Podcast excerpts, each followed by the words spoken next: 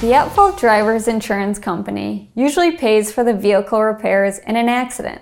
However, if the at fault driver's insurance is denying the claim, then we can ask your insurance company to pay for your car repairs, and your insurance company will have a subrogation claim against the at fault driver's insurance company.